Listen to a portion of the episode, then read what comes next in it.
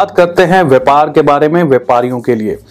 बहुत सारे जो व्यापारी हैं, ये जो शुरुआत आपकी होने जा रही है इस महीने की, ये आपके लिए थोड़ी सी जो है कष्टकारी रह सकती है, पैसे की थोड़ी सी कमी आपको देखने को मिल सकती है। साल की शुरुआत में, महीने की शुरुआत में ऐसे योग आपके बन रहे हैं।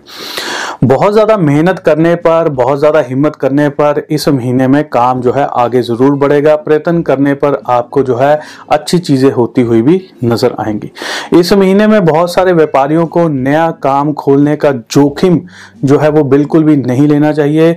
जोखिम उठाकर कोई भी इन्वेस्टमेंट ना करें, कहीं पर कोई बड़ी प्लानिंग ना करें। बहुत बड़ा काम कहीं पर शुरू करने के बारे में अगर कोई सोच रहे हैं, कोई बहुत बड़ा प्रोजेक्ट लगाने के बारे में अगर विचार कर रहे हैं तो अभी रुक जाइए। आपके लिए शुभ समय नहीं है।